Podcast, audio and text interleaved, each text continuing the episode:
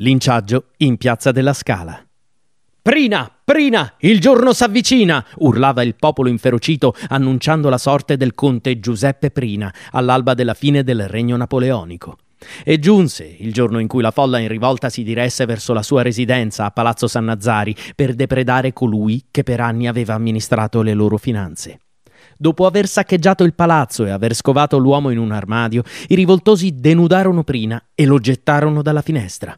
La cronaca che portò all'uccisione del ministro ha una successione terribile. Catapultato in strada, subì da parte della folla ogni genere di sevizie. Infierirono sul malcapitato per ore, trascinandolo fino in piazza della Scala, senza che nessuno intervenisse per salvarlo. Solo un commerciante provò a dargli riparo facendolo entrare nel suo negozio, ma quando Prina vide che anche l'uomo avrebbe rischiato la pelle, si consegnò nuovamente ai suoi aguzzini. Il tragico epilogo avvenne infine al Cordusio. Qui, disteso su un tavolo, il conte si spense con alcune martellate. Preso a botte, sputi e ombrellate, del linciaggio di Giuseppe Prina ne scrissero autori, ispirò poemi e numerose opere letterarie. Il suo calvario entrò così definitivamente nell'immaginario collettivo.